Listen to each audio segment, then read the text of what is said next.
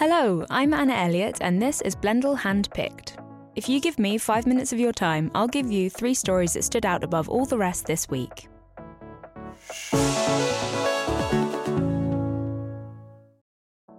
My first pick today is a story from The Economist on the scientists racing to produce a vaccine for the coronavirus.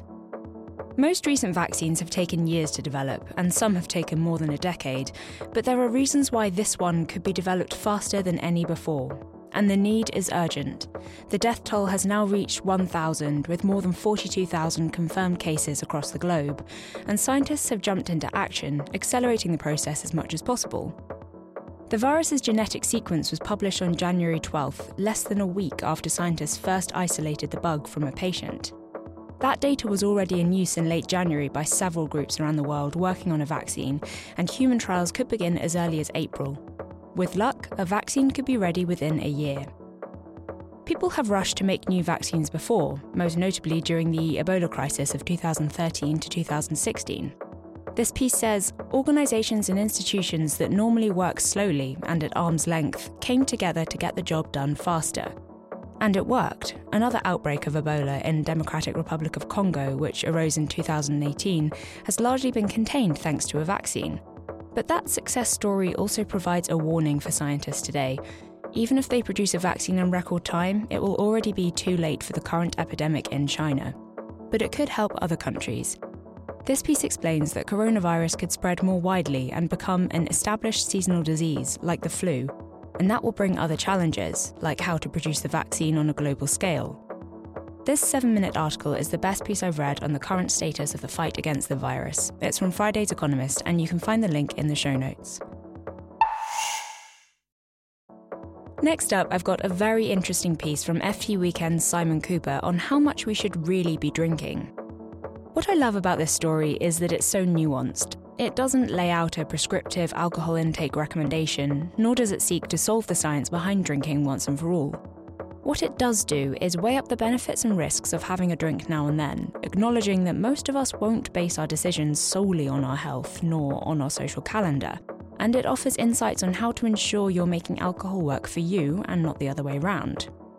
One big aspect of this story is that young people are drinking less than older generations in Europe, North America, and Australia, there are many reasons for this, such as the embarrassment of drunken escapades being recorded forever on Instagram, and a recent landmark medical study asserting that any amount of drink at all increases your chance of a premature death.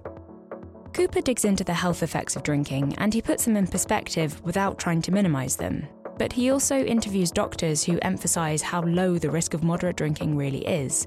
It's low enough to be negligible, and the social benefits can be significant teetotalers can find it harder to bond with others. Whether we like it or not, alcohol is a social lubricant. But that can clearly become a problem in social situations where drinking to excess is normalised, especially in situations where not drinking to excess is considered abnormal. And there's an informative discussion on how even respectable people with families and good jobs can easily far exceed a healthy weekly limit. Kuper doesn't equivocate on that matter. Heavy drinkers are courting death, but whether drinking in moderation is right for you comes down to your personal circumstances, priorities, and social situation. There's so much more to this article, and many will find its insights completely relatable. It's 12 minutes long, and it's from Friday's FT Weekend.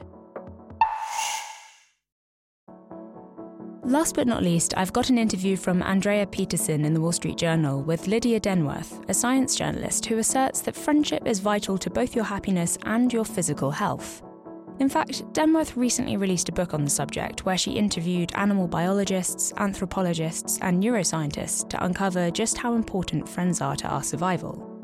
She cites a big Harvard study of men across their lives from 20 to 80, which found that the single best predictor of health and happiness at 80 years old wasn't wealth or success, it was how strong your relationships were at age 50. But Denworth also highlights that you don't need lots of friends to benefit from the health boost. She says the difference between not having any close friends and having one is enormous. There's also an interesting discussion here on why we become friends with some people and not others. By comparing the electronic brain signals of people in a social network, scientists can predict who is likely to be friends with whom. Turns out we literally see and hear the world more like the people we are friends with. Denworth also explains how long it takes to make a friend, how long it takes to make a best friend, and what you need to be talking about during that time to ensure your relationship is developing as much as it could be. This is a sweet little four minute interview that should give you permission to ditch the to do list and hang out with your buddies. Your health may depend on it. Thanks for joining me for this week's top stories. Check out the show notes for the links to the articles, and if you want to read more, you can go to blendle.com and subscribe to the Daily Digest newsletter, which we send out at 8am Eastern. If you want to get in touch with your thoughts on the show, you can email me at editorial at blendle.com and you can follow us on Twitter at blendle. Thanks for listening, and I'll see you next week.